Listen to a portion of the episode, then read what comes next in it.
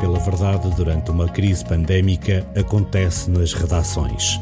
Atualmente, a quantidade de informação que é despejada nas mesas dos jornalistas obriga a um duplo esforço de verificação. Os jornalistas são um dos canais mais importantes na transmissão de informações, conselhos e atualizações à população.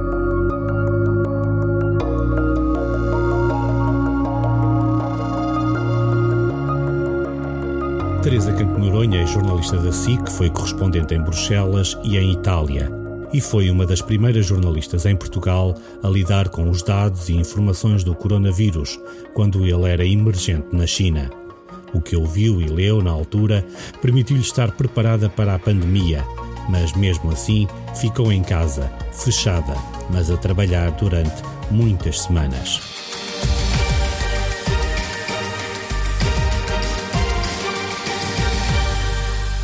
Para a conversa de hoje, eh, convidei a Teresa Canto Noronha, jornalista da SIC, que, salvo erro, esteve perto de dois meses, mais coisa, menos coisa, fechada em casa. Foi assim, Teresa? Estive e estou. estou há três meses já quase. Eu vim para casa no dia 16 de março. Uh, não estou completamente fechada em casa, posso sair para fazer a minha vida dentro do possível. Nós, enquanto esteve o estado de emergência, obviamente que eram desaconselhadas as saídas a não serem casos de urgência, portanto toda a gente tinha que estar em casa, aqui em. Agora, posso sair, mas para ir ao supermercado confesso que saio pouco mais do que isso. Este fim de semana eu e o meu companheiro pela primeira vez fomos à casa de umas pessoas conhecidas, mas no Alentejo, no meio de nada, uma casa muito grande onde as pessoas podiam estar à distância de segurança recomendada.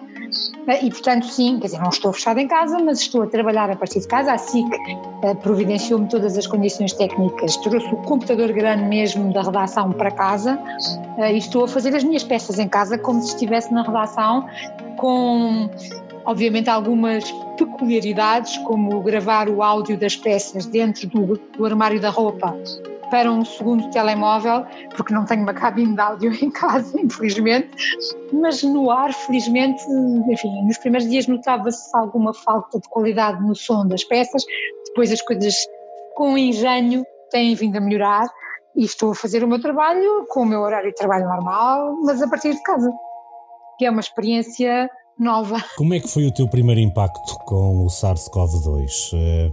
Eh, tu és uma jornalista acompanhada aos temas internacionais, uh, vias as coisas a acontecerem na China, a evoluírem. Eu, eu, eu fiz a primeira peça sobre a Covid-19 para a SIC, a partir, portanto, sobre a China. Ou seja, a primeira peça que o primeiro jornal fez, o jornal da uma da tarde, assim que fez, sobre Covid, foi minha e era sobre o que estava a acontecer em Wuhan e aqueles, a primeira história de que apareceu um vírus no mercado, que não se sabia bem. Portanto, ou seja, eu estou a escrever sobre Covid desde dezembro, desde que ele apareceu.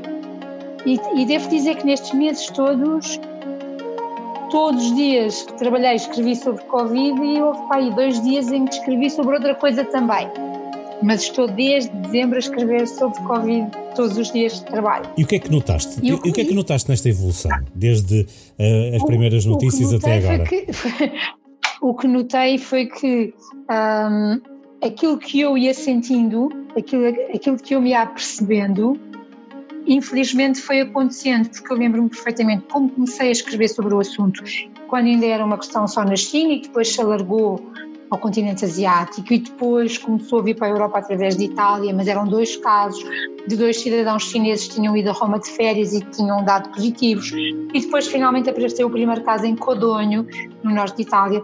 Eu acompanhei, fui escrevendo sobre isso o tempo todo e, portanto, o que aconteceu foi que eu comecei a sentir, porque tinha acesso a informação, obviamente, fidedigna, não é? Porque quando é jornalista tens as tuas fontes e lês os jornais e, e, e, os sites das televisões que achas sérios e que são os que segues.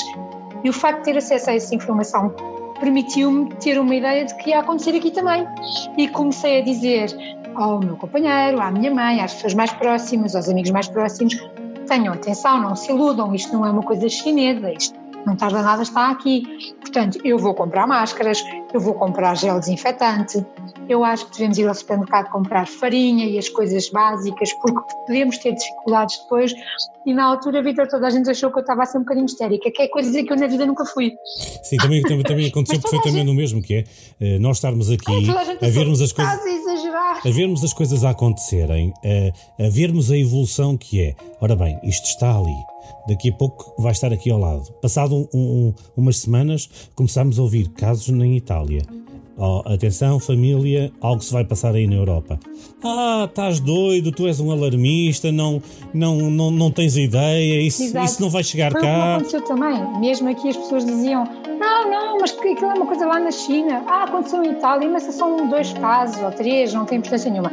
E eu confesso que por estar a ler para poder escrever sobre o assunto tanto e tão profundamente. Ainda há, pouco, ainda há poucas semanas aconteceu eu ter dito a uma pessoa de família: atenção, que o coronavírus não vai desaparecer por, por decreto e não vai desaparecer só porque os governos são obrigados, obviamente, a abrir as economias. O vírus vai continuar.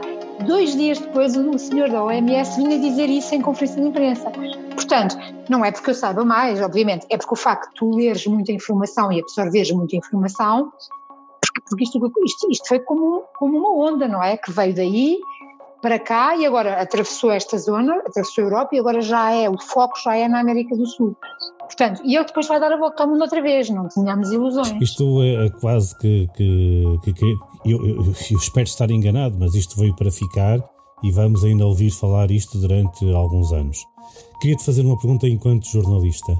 Tiveste que adaptar uh, a tua forma de trabalhar, para além de teres estado a passar a trabalhar em casa, a editar os, os em casa. Além da questão técnica. Além da questão técnica. Sim, sim, sim, porque uh, estou um, reduzida, entre aspas, a um tema, o que jornalisticamente não é habitual, não seja, mesmo trabalhando sobretudo a área do internacional, é muito vasto, há muita coisa, e nestes meses todos eu escrevi só sobre um tema. Ainda por cima é um tema médico, é um tema que provoca alarme, portanto sim, do ponto de vista jornalístico o que eu senti, e sinto às vezes é alguma limitação nesta vontade que nós temos de escrever sobre várias coisas, não é? Coisas interessantes e coisas que são importantes desse ponto de vista, sim. Por outro lado, o facto de estar em casa, embora nós tenhamos o grupo de trabalho da SIC, que pessoas que foram para casa criámos um grupo do WhatsApp e vamos ajudando uns aos outros e vamos trocando impressões, é evidente que um jornalista não é uma ilha, não é? Tu nunca podes ser jornalista e ser uma ilha. E, portanto, é muito importante trocar impressões com outros colegas, aquele ambiente da redação em que tu escreves uma frase e não sabes se percebe bem o que queres dizer e perguntas ao colega do lado. É evidente que estando em casa não tenho nada disso. Eu tinha uma vantagem, digamos assim. Eu fui correspondente internacional durante oito anos, quatro em Bruxelas e quatro em Roma. Em Bruxelas estava integrada numa pequena equipa, mas em Roma estava sozinha. E, portanto, eu habituei-me a trabalhar sozinha, a estar sozinha sem a rede da redação. Isso talvez me tenha dado alguma vantagem nesta circunstância. Mas tenho saudades de pegar no microfone e ir para a rua fazer entrevistas, não é? Tenho saudades de ir à procura das minhas histórias, claro. Isso, o jornalismo não é só estar em casa a ler as agências e os jornais, não é? É muito mais do que isso. Noutra perspectiva, entendeste ou achas que o jornalista deixou de ser só a pessoa que informa para passar também a ser a pessoa que educa a população? Sim, sim, também sinto isso, sim. Não todos os jornalistas, não todos os órgãos de informação, obviamente, mas, mas, mas acho que de certa forma fomos obrigados a isso. E de certa forma também é, enfim, nós não somos o educador, não é a nossa função, mas ao informar também estás de alguma forma a permitir que as pessoas, ao receberem essa informação, possam alterar comportamentos. E de certa forma, essa também é a nossa obrigação. Portanto, sim, há aqui um processo pedagógico também aconteceu e que também acontece, não é? Eu dou por mim quando, por exemplo, agora, há uma semana ou pouco mais de uma semana, escrevi que na Coreia do Sul o governo já pondera voltar a implementar medidas de restrição porque começou a ter casos assim que abriu. Eu dou por mim a escrever, obviamente, porque não há garantias de que isto não tenha uma volta. Quando faço a peça a dizer que a Organização Mundial de Saúde pondera a possibilidade de haver um pico da primeira vaga ou até uma segunda vaga, e os governos apelam à cautela, apesar de terem de abrir as economias, é evidente que tu estás a dizer às pessoas não facilitem, não relaxem, isto não acabou, continuem a ter cuidado. Ao fazer isso, de certa forma, estás a ter um efeito pedagógico, obviamente, não é? Enquanto jornalista, como é que avalias a sucessiva troca de informações? O que hoje era verdade, amanhã era mentira, o que hoje era mentira passou amanhã a ser verdade, nesta lógica de eh, eh, visitem os lares de idosos, não há problema, parem, ninguém pode visitar os lados idosos, é apenas um exemplo. Hum. Eu acho que nós jornalistas somos muito treinados para termos sentido crítico em relação a tudo ou quase tudo, não é? Faz parte do treino da, da profissão e eu, eu, já tenho 32 anos disto e a idade ainda vai ficando pior, não é?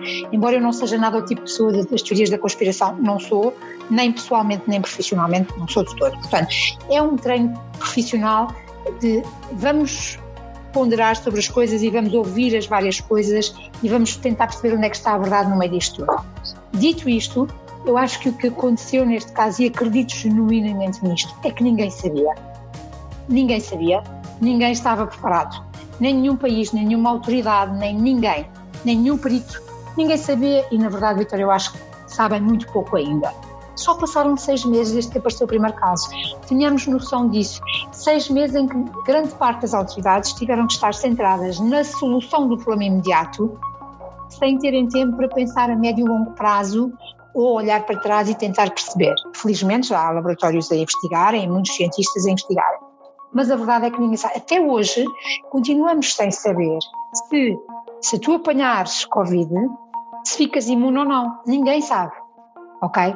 Também ninguém sabe se essa imunidade é para sempre ou se, por causa das mutações que o vírus sofre, ela se perde nem ao fim de quanto tempo. Também ninguém sabe se tu, tendo Covid, se continuarás a ser portador desse vírus para o resto da tua vida, como acontece com o HIV, com o papilomavírus, com tantos outros, que não são sazonais, são coisas que entram no teu corpo e nunca mais saem. Portanto, ou seja, a verdade é que ninguém sabe. Eu não estou a desculpar as autoridades que hoje disseram, disseram uma coisa e amanhã outra, mas temos de ser, temos de ter bom senso, não é? Uma coisa é aquilo que não quiseram dizer e que esconderam, ok? Outra coisa é o facto de que ninguém sabe, ninguém sabia, ninguém tinha noção da dimensão, ninguém podia prever, embora todos nós sabemos que a globalização é um facto, não é? e que o mundo hoje em dia é um só e que é impensável pensar que uma coisa que aconteceu na China não se vai espalhar pelo mundo inteiro. Quem pensa isso é ingênuo. É? Hoje viaja-se muito mais, eh, viaja-se de um lado para o outro. Andam para um lado e para o outro, mesmo que tu digas, ah, as pessoas não viajam assim tanto. Está bem, mas as tripulações viajam, há transporte de mercadorias no mundo inteiro, todo o dia a acontecer. Portanto, ou seja, é impensável pensar numa coisa destas. Da mesma forma que, se me permites dizer, é impensável e ser ingênuo ao ponto de acreditar que os números que foram revelados tanto pela China como o continente africano, como até o continente sul-americano, são reais. E nisso há vários peritos que já fizeram estudos, não é? Que mesmo nos locais onde a informação passa livremente, como a Europa, quando fazes um estudo serológico, tu percebes que, pelo menos, e já aconteceu aqui, até inclusive a Ordem dos Enfermeiros fez esse estudo, 10 vezes mais pessoas do que aquelas que se pensavam estiveram em contato com o vírus. Ora, se tu transpuseres isso para regimes que não querem que se saibam os números, é? que existem, ou para zonas do planeta onde nem sequer há capacidade médica para saber, para testar ou para nada, como é o caso das zonas mais pobres. Não me venham dizer, eu hoje fiz uma peça em que disse os números oficiais dizem que 6 milhões e meio de pessoas estão infectadas no mundo inteiro. Eu tenho que dizer isto porque é o facto. Mas eu digo sempre os números oficiais, mas os peritos a maior parte dos peritos concorda que esta não é a realidade. Eu às vezes até digo, eu nem sei se eu já tive, tu também se calhar não sabes se já tiveste. Nós não sabemos, porque a maior parte das pessoas não tem sintomas nenhums.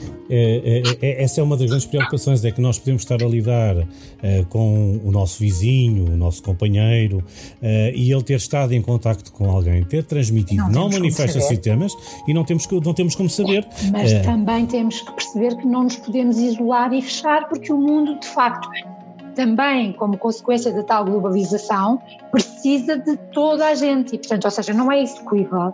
E as pessoas, por isso é que eu disse, as pessoas têm que perceber que o coronavírus não, não, não desaparece por decreto económico ou financeiro, não é? Ou seja, não é porque o mundo tem de abrir, porque tem de abrir, porque, porque não é possível estar fechado, que o coronavírus vai desaparecer. E aquilo que eu digo às vezes, e digo na minha vida pessoal e às pessoas mais próximas, é: nós vamos ter de viver de máscara durante muito tempo. Quanto tempo? Não sei. É chato, sim, é aborrecido. E esta coisa de toca ali, lava as mãos, faz não sei o quê, desinfeta as mãos. Bem, é chato, mas tem que ser. E, por exemplo, às vezes. Olha, vou aproveitar essa tua dica. É, e tu, quando entras em casa, lavas as mãos? É, pá, eu sou é, daquelas que hábitos Que, que Olha, hábitos é que mudaste ah, aí em casa? Tantos. Cá em casa não entra ninguém. Entrou outro dia um senhor técnico por causa da internet que tinha mesmo de ser, porque eu tenho que ter internet para trabalhar, obriguei-o a pôr uns plásticos em cima dos sapatos, que vedamos com fita, a calçar umas luvas que eu lhe dei e a pôr uma máscara que eu lhe forneci. Embora o senhor viesse de máscara e de luvas, ok? Portanto, isso é garantido. A empregada doméstica nós tínhamos de vez em quando, a senhora deixou de vir, eh, porque a senhora tinha que usar os transportes públicos e eu não me senti segura em relação a isso não é? Uh, o que é que nós fazíamos? Nós, se vamos à rua por alguma razão que temos que ir, às compras, ou, ou, ou à minha mãe, ou qualquer coisa que temos mesmo de fazer, os sapatos que usamos ficam à porta de casa, nunca entram em casa. Assim que entramos em casa, despimos a roupa toda e vai logo para lavar. E sim, lavamos as mãos com água e sabão. Não digo que estamos ali 20 segundos a cantar os parabéns como o Cristiano Ronaldo, mas lavamos como deve ser e depois desinfetamos com GA.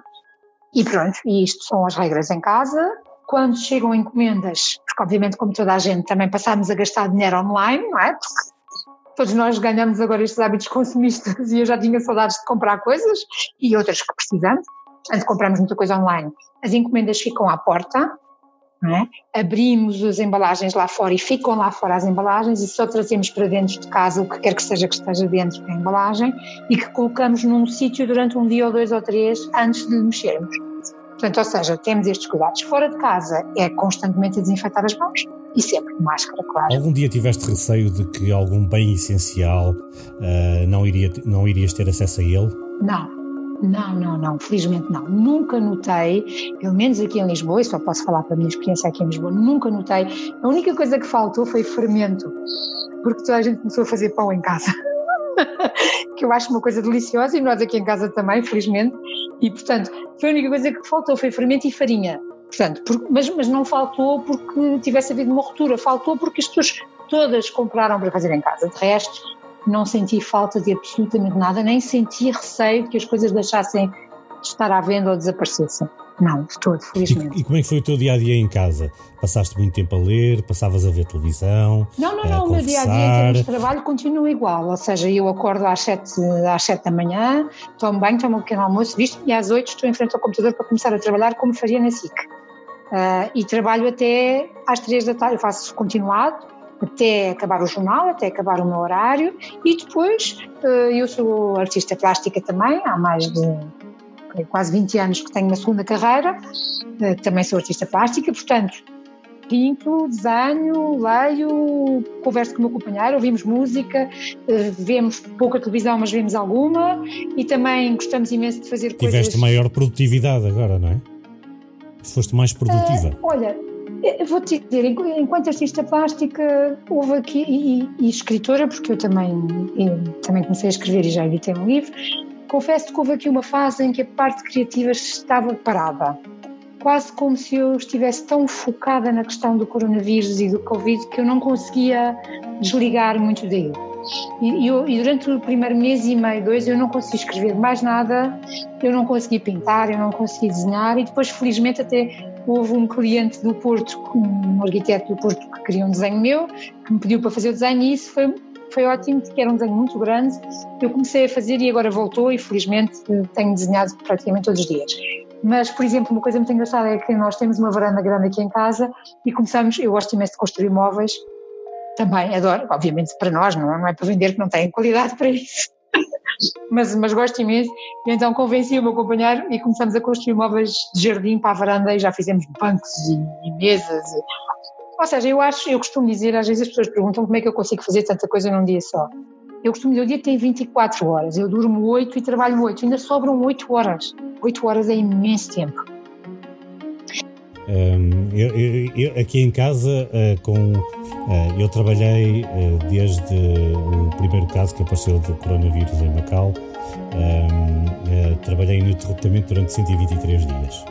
Uh, tinha de sair uh, todos os dias, mas a minha mulher e a minha filha ficaram uh, perto de 60 dias em casa. E, e, eu sempre que chegava à casa encontrava a casa diferente, porque elas remodelavam a casa, mas não construíram móveis. Não construíram móveis, Sim, mas, mas é, remodelaram mas é, a casa. é mais ou menos a mesma coisa, é um efeito terapêutico, é. não é? As cadeiras da sala serviram para fazer cabanas, claro.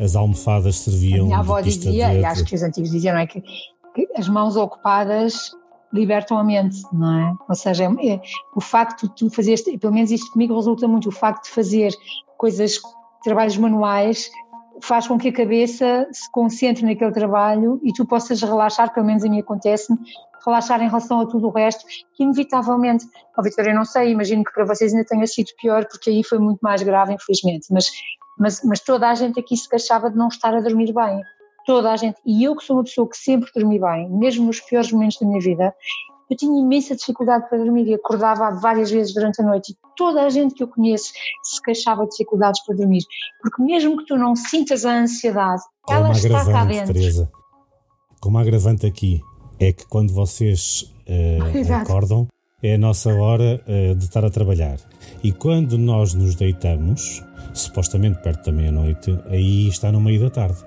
E, portanto, claro. começavam a, ver, a, dar aí as notícias do que se estava a acontecer deste lado da Ásia. Claro, claro, eh, claro. Minuto passa minuto, televisão, zapping, ver as notícias de Portugal, ver Exato. as notícias da Europa e do mundo. Eram 4, 5 da manhã e. Tu ainda e, estavas acordado. E, e, ainda estávamos acordados. Mas eu nem portanto, sequer essa... era. Nós nem sequer era essa coisa de estar a ver ou o que é que seja. Foi mesmo, eu acho que foi um, uma forma de, do corpo reagir à ansiedade, porque inevitavelmente é evidente tu ficas assustado. As pessoas não podem negar isto é evidente que se fica assustado, porque eu, graças a Deus, sou uma pessoa saudável, não fumo, tenho uma alimentação super equilibrada, uh, mas mesmo assim tu nunca sabes, tu não sabes se os teus pulmões têm algum problema, se o teu organismo tem alguma coisa que tu não saibas e que de repente te vejas numa situação de ficares três semanas com um capacete em cima da cabeça. Eu dizia muitas vezes ao Marcos, ao meu companheiro, dizia, Marcos, a questão nem é tanto nós ficar doente, é que se tu ficas doente ou eu, o outro não pode fazer nada porque tu não podes visitar a pessoa ao hospital sequer, não é uma doença normal em que tu vais dar algum conforto. Tu aqui, as pessoas que estão doentes não têm acesso a qualquer tipo de conforto, não podem ver os familiares, não podem ver os amigos, não podem receber visitas, ficam numa ansiedade isolada, numa solidão de doença que é muito mais triste e, portanto, tudo isso, claramente, eu com a minha mãe, a minha mãe é uma pessoa muito saudável, graças a Deus, mas tem 77 anos e eu, eu disse, eu fechei a minha mãe em casa, basicamente, eu disse à minha mãe, minha mãe que saía todos os dias e era uma pessoa super ativa, disse, mãezinha, tu agora não sais de casa. E, e a senhora, coitada, consegui. Conseguiste? Consegui, mas... Não, e ela não fugiu? Não. Felizmente a minha mãe ficou em casa dela a minha mãe ficou em casa dela, coitada, fechada praticamente dois meses, sem sequer ir ao supermercado ou à farmácia, onde quer, quer que fosse. Nós íamos fazer as compras toda. Eu propus ao meu pai, Não. estando aqui na Ásia, uh, registar-lhe o Euro Milhões online. E ele recusou. E eu sempre falava, mas tu, mas tu foste? Ai, não, não, não fui, não fui, não fui. Mas pois, passa, não, não, não, a minha mãe cumpriu até porque, pronto, é uma pessoa bastante conscienciosa, agora já vai ao supermercado de vez em quando, mas com muitas proteções, eu estou sempre a dizer, mãe, a máscara, a desinfecção, mas eu sei que ela tem imenso cuidado. Mas é claro que isto provoca uma grande ansiedade, é uma ansiedade coletiva e é, e, e é uma ansiedade que tu percebes que isso afetou toda a gente, ou quase toda a gente, é evidente que tu também percebes e agora, desde que acabou o confinamento, eu vivo no centro de Lisboa. Vais à varanda e começas a ver grupos de pessoas e começas a perceber que as pessoas tendem a facilitar. As pessoas tendem a facilitar. Infelizmente, embora de uma forma geral, os portugueses têm sido absolutamente extraordinários no cumprimento das regras, porque as pessoas de facto têm cumprido muitíssimo bem. Claro que agora há esta preocupação em Lisboa, com focos em Lisboa e com ontem ou anteontem, anteontem dos 100% dos casos todos que aconteceram em Portugal, dos novos casos, 90% eram na região metropolitana de Lisboa, o que é uma grande preocupação, como é evidente. Uh, e nós aqui em casa também estamos um bocadinho preocupados porque o meu companheiro vai ter de voltar ao trabalho ativo alguns dias da semana e já decidiu, por exemplo, que vai a pé. Repara que no início da epidemia em Portugal estiveste uma, uma grande franja dos infectados da Zona Norte, não é? Uh, e tinhas, e tinhas o um mapa uh, em direção a sul com pouco ou quase nenhums, e vês que por arrastamento agora a mancha está em Lisboa uh, e, e, Mas como tens no mundo, está a acontecer exatamente a mesma coisa que aconteceu no mundo, ou seja, vai arrastando e vai alastrando. Eu não sei, eu não sou psicólogo, nem, nem me atreveria a, a, a, sequer a ter qualquer live de intenção de perceber alguma coisa de psicologia coletiva, mas eu acho que as pessoas, quando não lhes toca de perto, acham quase sempre que é uma coisa dos outros. E tendem um bocadinho a facilitar, se calhar, ou, ou Bem, mas também, na verdade, também acontece muito, Vitor, que, sejamos francos, há muitas pessoas que não se podem dar o luxo não. estar fechadas em não, casa. E aqui na Todas as pessoas. E aqui na Asa, que, e aqui também, as pessoas têm as, têm as suas vidas e há muitas pessoas que ganham ao dia ou que ganham ao. ou que têm. Era isso, era isso que eu ia falar. Eu sei, eu sei é que há casos, há casos dos tarefeiros que trabalham em claro, Portugal que ganham ao dia. Têm de trabalhar e, portanto, têm de é, trabalhar, senão não sobrevivem. Mas mesmo aqui em Macau, e mesmo aqui em Macau, nestas grandes corporações que são os casinos, estas grandes fábricas de, de dinheiro e de turismo e de lazer, tens pessoas uh, em diversos tipos de função que, se não forem trabalhar, não recebem. Claro, pois claro. É, é, e, e, e portanto, é preciso pensar nessas é... pessoas. É preciso pensar nessas pessoas e, e criar condições para que essas pessoas possam continuar a sobreviver em segurança. E, portanto, nisso o Estado tem de, de providenciar, que é para isso que pagamos impostos, não é? Para que essas pessoas possam sobreviver em segurança. E, e há as pessoas, como nós jornalistas, que não puderam deixar de trabalhar, como obviamente as pessoas ligadas ao setor hospitalar e médico, que são os heróis, obviamente, não é? Mas tantos outros, motoristas de transportes públicos, pessoas que trabalham na grande distribuição, que é uma das áreas mais afetadas agora e que não puderam parar. São tantas as pessoas que tiveram de manter o país em funcionamento e que, obviamente, essas pessoas precisam de estar protegidas. E se todos nós, os outros, que não precisam de sair de casa e evitarmos fazer as neiras, também estamos a ajudar a estas pessoas que têm mesmo de sair de casa. Portanto, há aqui um esforço coletivo que eu acho que é muito importante. O, o que é que tu achas que as pessoas têm mais dificuldade uh, em aguentarem a pressão de ficar fechadas em casa quando sabem que em risco pode estar a própria vida? Eu não percebo, sinceramente. Para mim é uma balança que não tem qualquer dúvida ok? Uh, para mim é uma balança que não tem qualquer dúvida. Ou seja, se me disserem tens de ficar em casa ou podes apanhar uma doença que te pode pôr em risco a tua saúde, eu fico em casa. Para mim, não tem dúvida. Mas, eh, mas as pessoas não são todas iguais e, e, há pessoas para quem o estar em casa provoca, se calhar, um estado de ansiedade e de stress emocional que é mais perigoso para a saúde do que saírem de casa.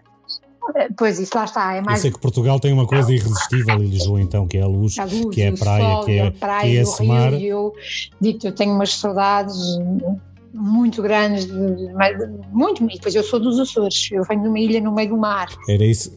Ainda é mais difícil. Era, já ia, ainda é mais difícil já, para nós. Já estou a perguntar a seguir. Portanto, é mais difícil para nós, que somos os dois açorianos e que vimos no meio do, do oceano, não poder uh, usufruir do mar com a liberdade que gostaríamos, mas, mas é assim. É Sabes assim. que nós aqui em Macau, uma das facilidades que temos é apanhar um avião e em uma hora, duas horas, estás num paraíso à beira-mar plantado. A Ásia, as Filipinas, Não desfazendo, mas a minha ilha e... também é um paraíso à beira-mar plantado. Sim, também só sim. está a quase duas e horas é... de avião e ainda não posso. E eu... E o facto de nós estarmos aqui retidos um, leva-nos a, a, considerar alternativas, leva-nos a procurar as piscinas públicas, leva-nos a procurar as piscinas dos hotéis. Uh, e tirar fotografias como se estivéssemos claro. uh, a olhar para as palmeiras ou qualquer lado. Pois, mas aqui não há nada que se pareça isso... com os Açores. No entanto, há coisas muito bonitas. Que... Nós, o outro dia, por exemplo, metemos no carro, fizemos 100 km e fomos a Montar Gil, que é uma barragem aqui relativamente perto, que tem sítios magníficos, paisagens lindíssimas, passámos um dia fantástico, os dois, em que não interagimos com ninguém. Ou seja, as, as pessoas também podem ter contacto com a natureza sem pôr em risco ninguém. Nós já fomos passear para Monsanto, que é o parque florestal aqui de Lisboa, que é muito bonito, e, e andámos por lá a fazer uma caminhada no meio do verde, a ouvir os passarinhos e não, não incomodámos ninguém. E, e também já saímos de casa a pé, como vivemos no centro, desces, vais até ao Chiado, depois desces, vais até ao Rio, depois sobes. Claro, é possível. E por isso é que eu digo, não vou desesperar com aquilo que não posso fazer, porque se eu desesperar com o que não posso fazer ou não tenho, eu não vou estar a usufruir do que tenho. Percebes? Mas isto sou eu que vejo sempre o copo meio cheio, não é?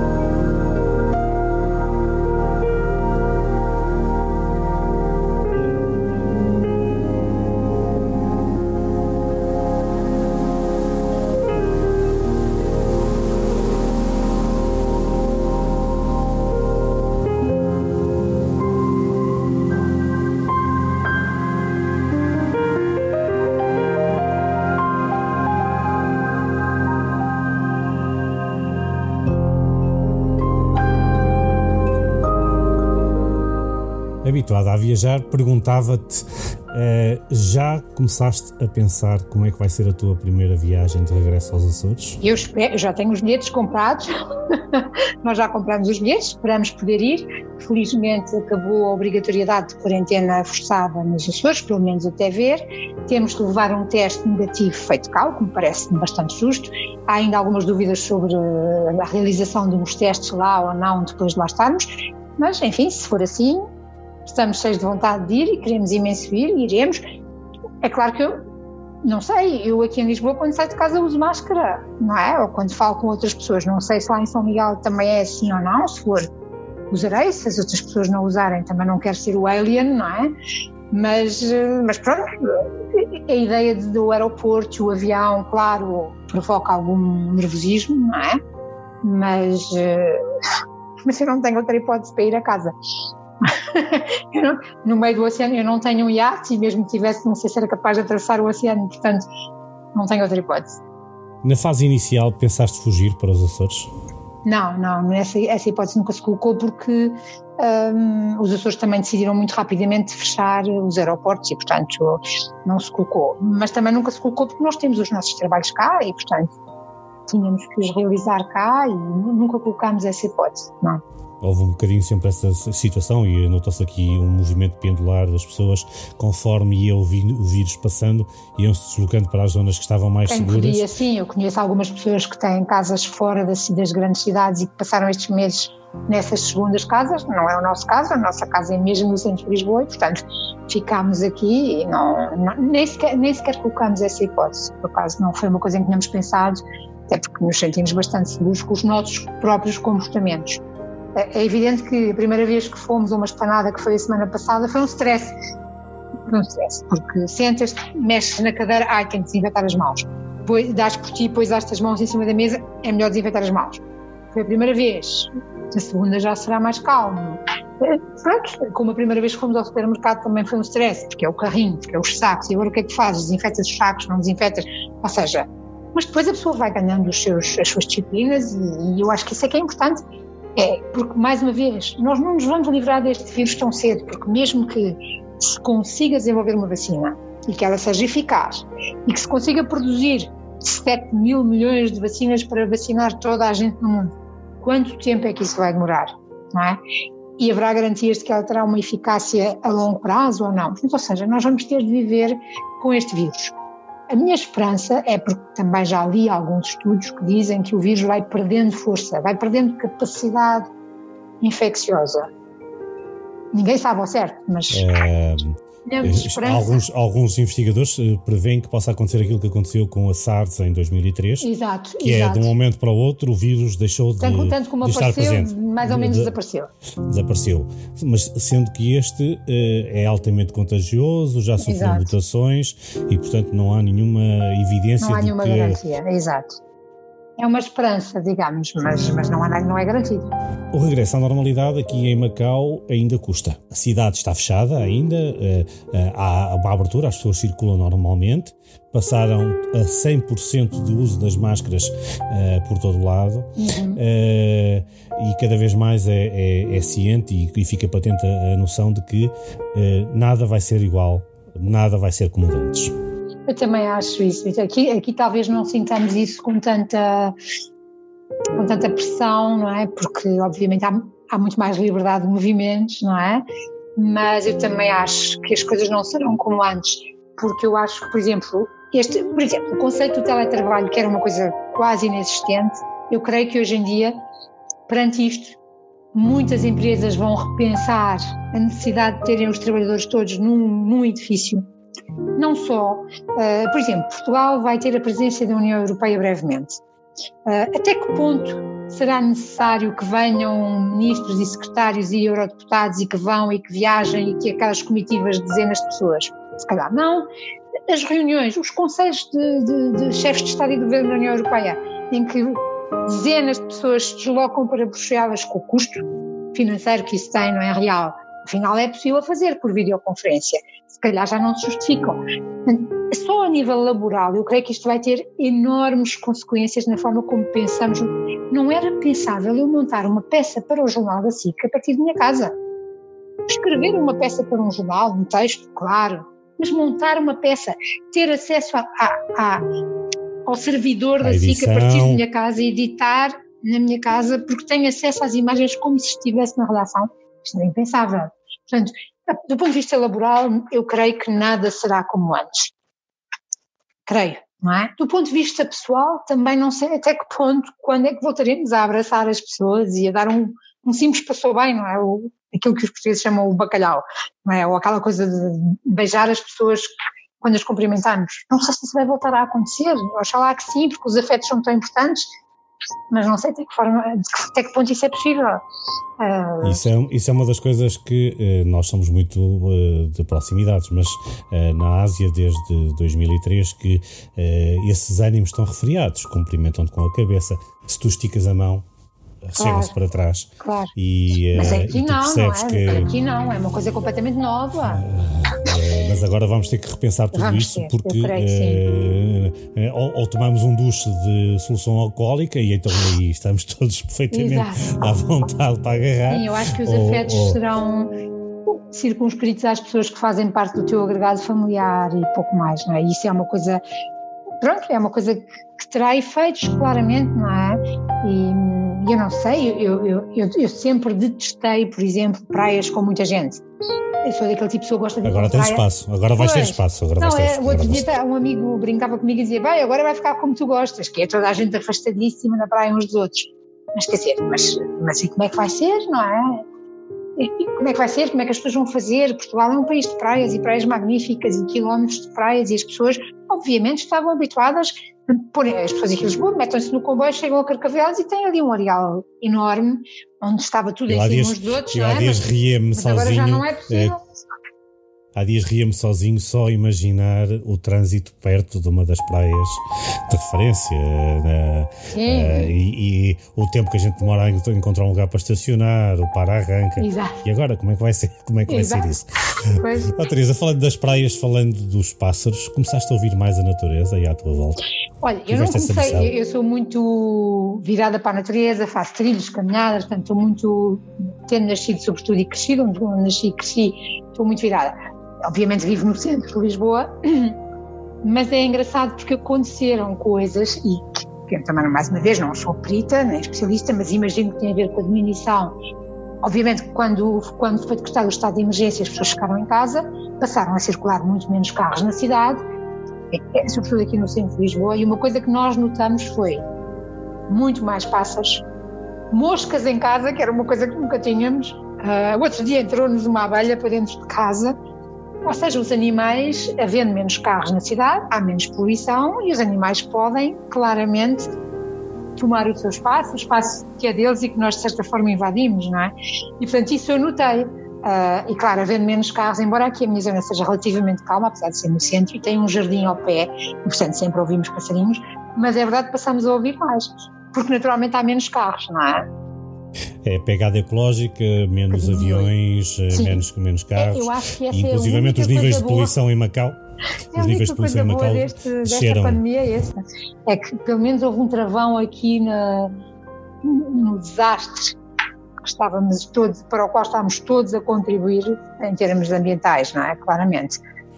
E, e, não sei se voltará a ser como era. Por exemplo, na indústria da aviação comercial, dizem que só vão começar a recuperar em 2023, o que significa que até 2023 haverá muito menos aviões no ar. Não que eu demonize os aviões, pelo amor de Deus, nem, nem de todo, nem creio que sejam eles os responsáveis por todos os males, mas aquelas imagens de satélite que vimos sobre a China e sobre a Índia, em que a, a, as nuvens de poluição diminuíram drasticamente, em alguns sítios até desapareceram, ah, esperemos que não retomem aos níveis anteriores, não é? Quem sabe. Há, há, aquelas teorias que dizem que este vírus surgiu porque a Terra precisa de se renovar de X em X séculos e precisa que, de um travão. Eu não acredito em teorias da conspiração, portanto, vale o que vale. Mas a verdade é que ele aqui está e nós temos que viver com ele, com, com esta nova forma. Temos que viver com isto e aceitar. Vou, vamos encerrar este, esta conversa com uma pergunta mais pessoal. Ficaste mais próxima da tua família? Ah, eu acho que as pessoas ficaram mais longe fisicamente, mas mais próximas emocionalmente. E felizmente que isto acontece neste tempo em que temos este meio que eu e tu estamos a usar e tantos outros que a tecnologia nos fornece e que permitiu, por exemplo, ver a minha mãe todos os dias durante dois meses sem ter ir à casa dela e expor lá um perigo, mas vê-la todos os dias, mais do que uma vez ao dia através das videochamadas. Felizmente que isto nos aconteceu quando dispomos todos estes meios, porque senão então teria sido muito triste, tínhamos ficado muito longe. E assim pudemos ficar perto sem estarmos ao pé. Muito obrigado, Teresa, por esta conversa. Obrigada eu. Uh, e vamos esperar que uh, em breve todos, todos, pelo menos, possamos recuperar um pouquinho daquilo que tínhamos, tínhamos há dois, três meses atrás. Oxalá que sim, oxalá que sim.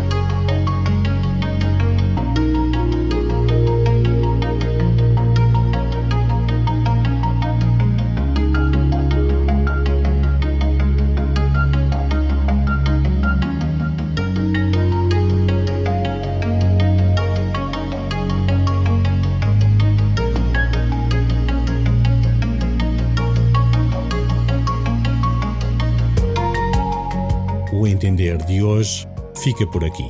Se gostou, partilhe com os seus amigos e já agora não se esqueça de o subscrever para que possa acompanhar as próximas conversas. Eu sou o Vitor Moutinho. Voltarei em breve.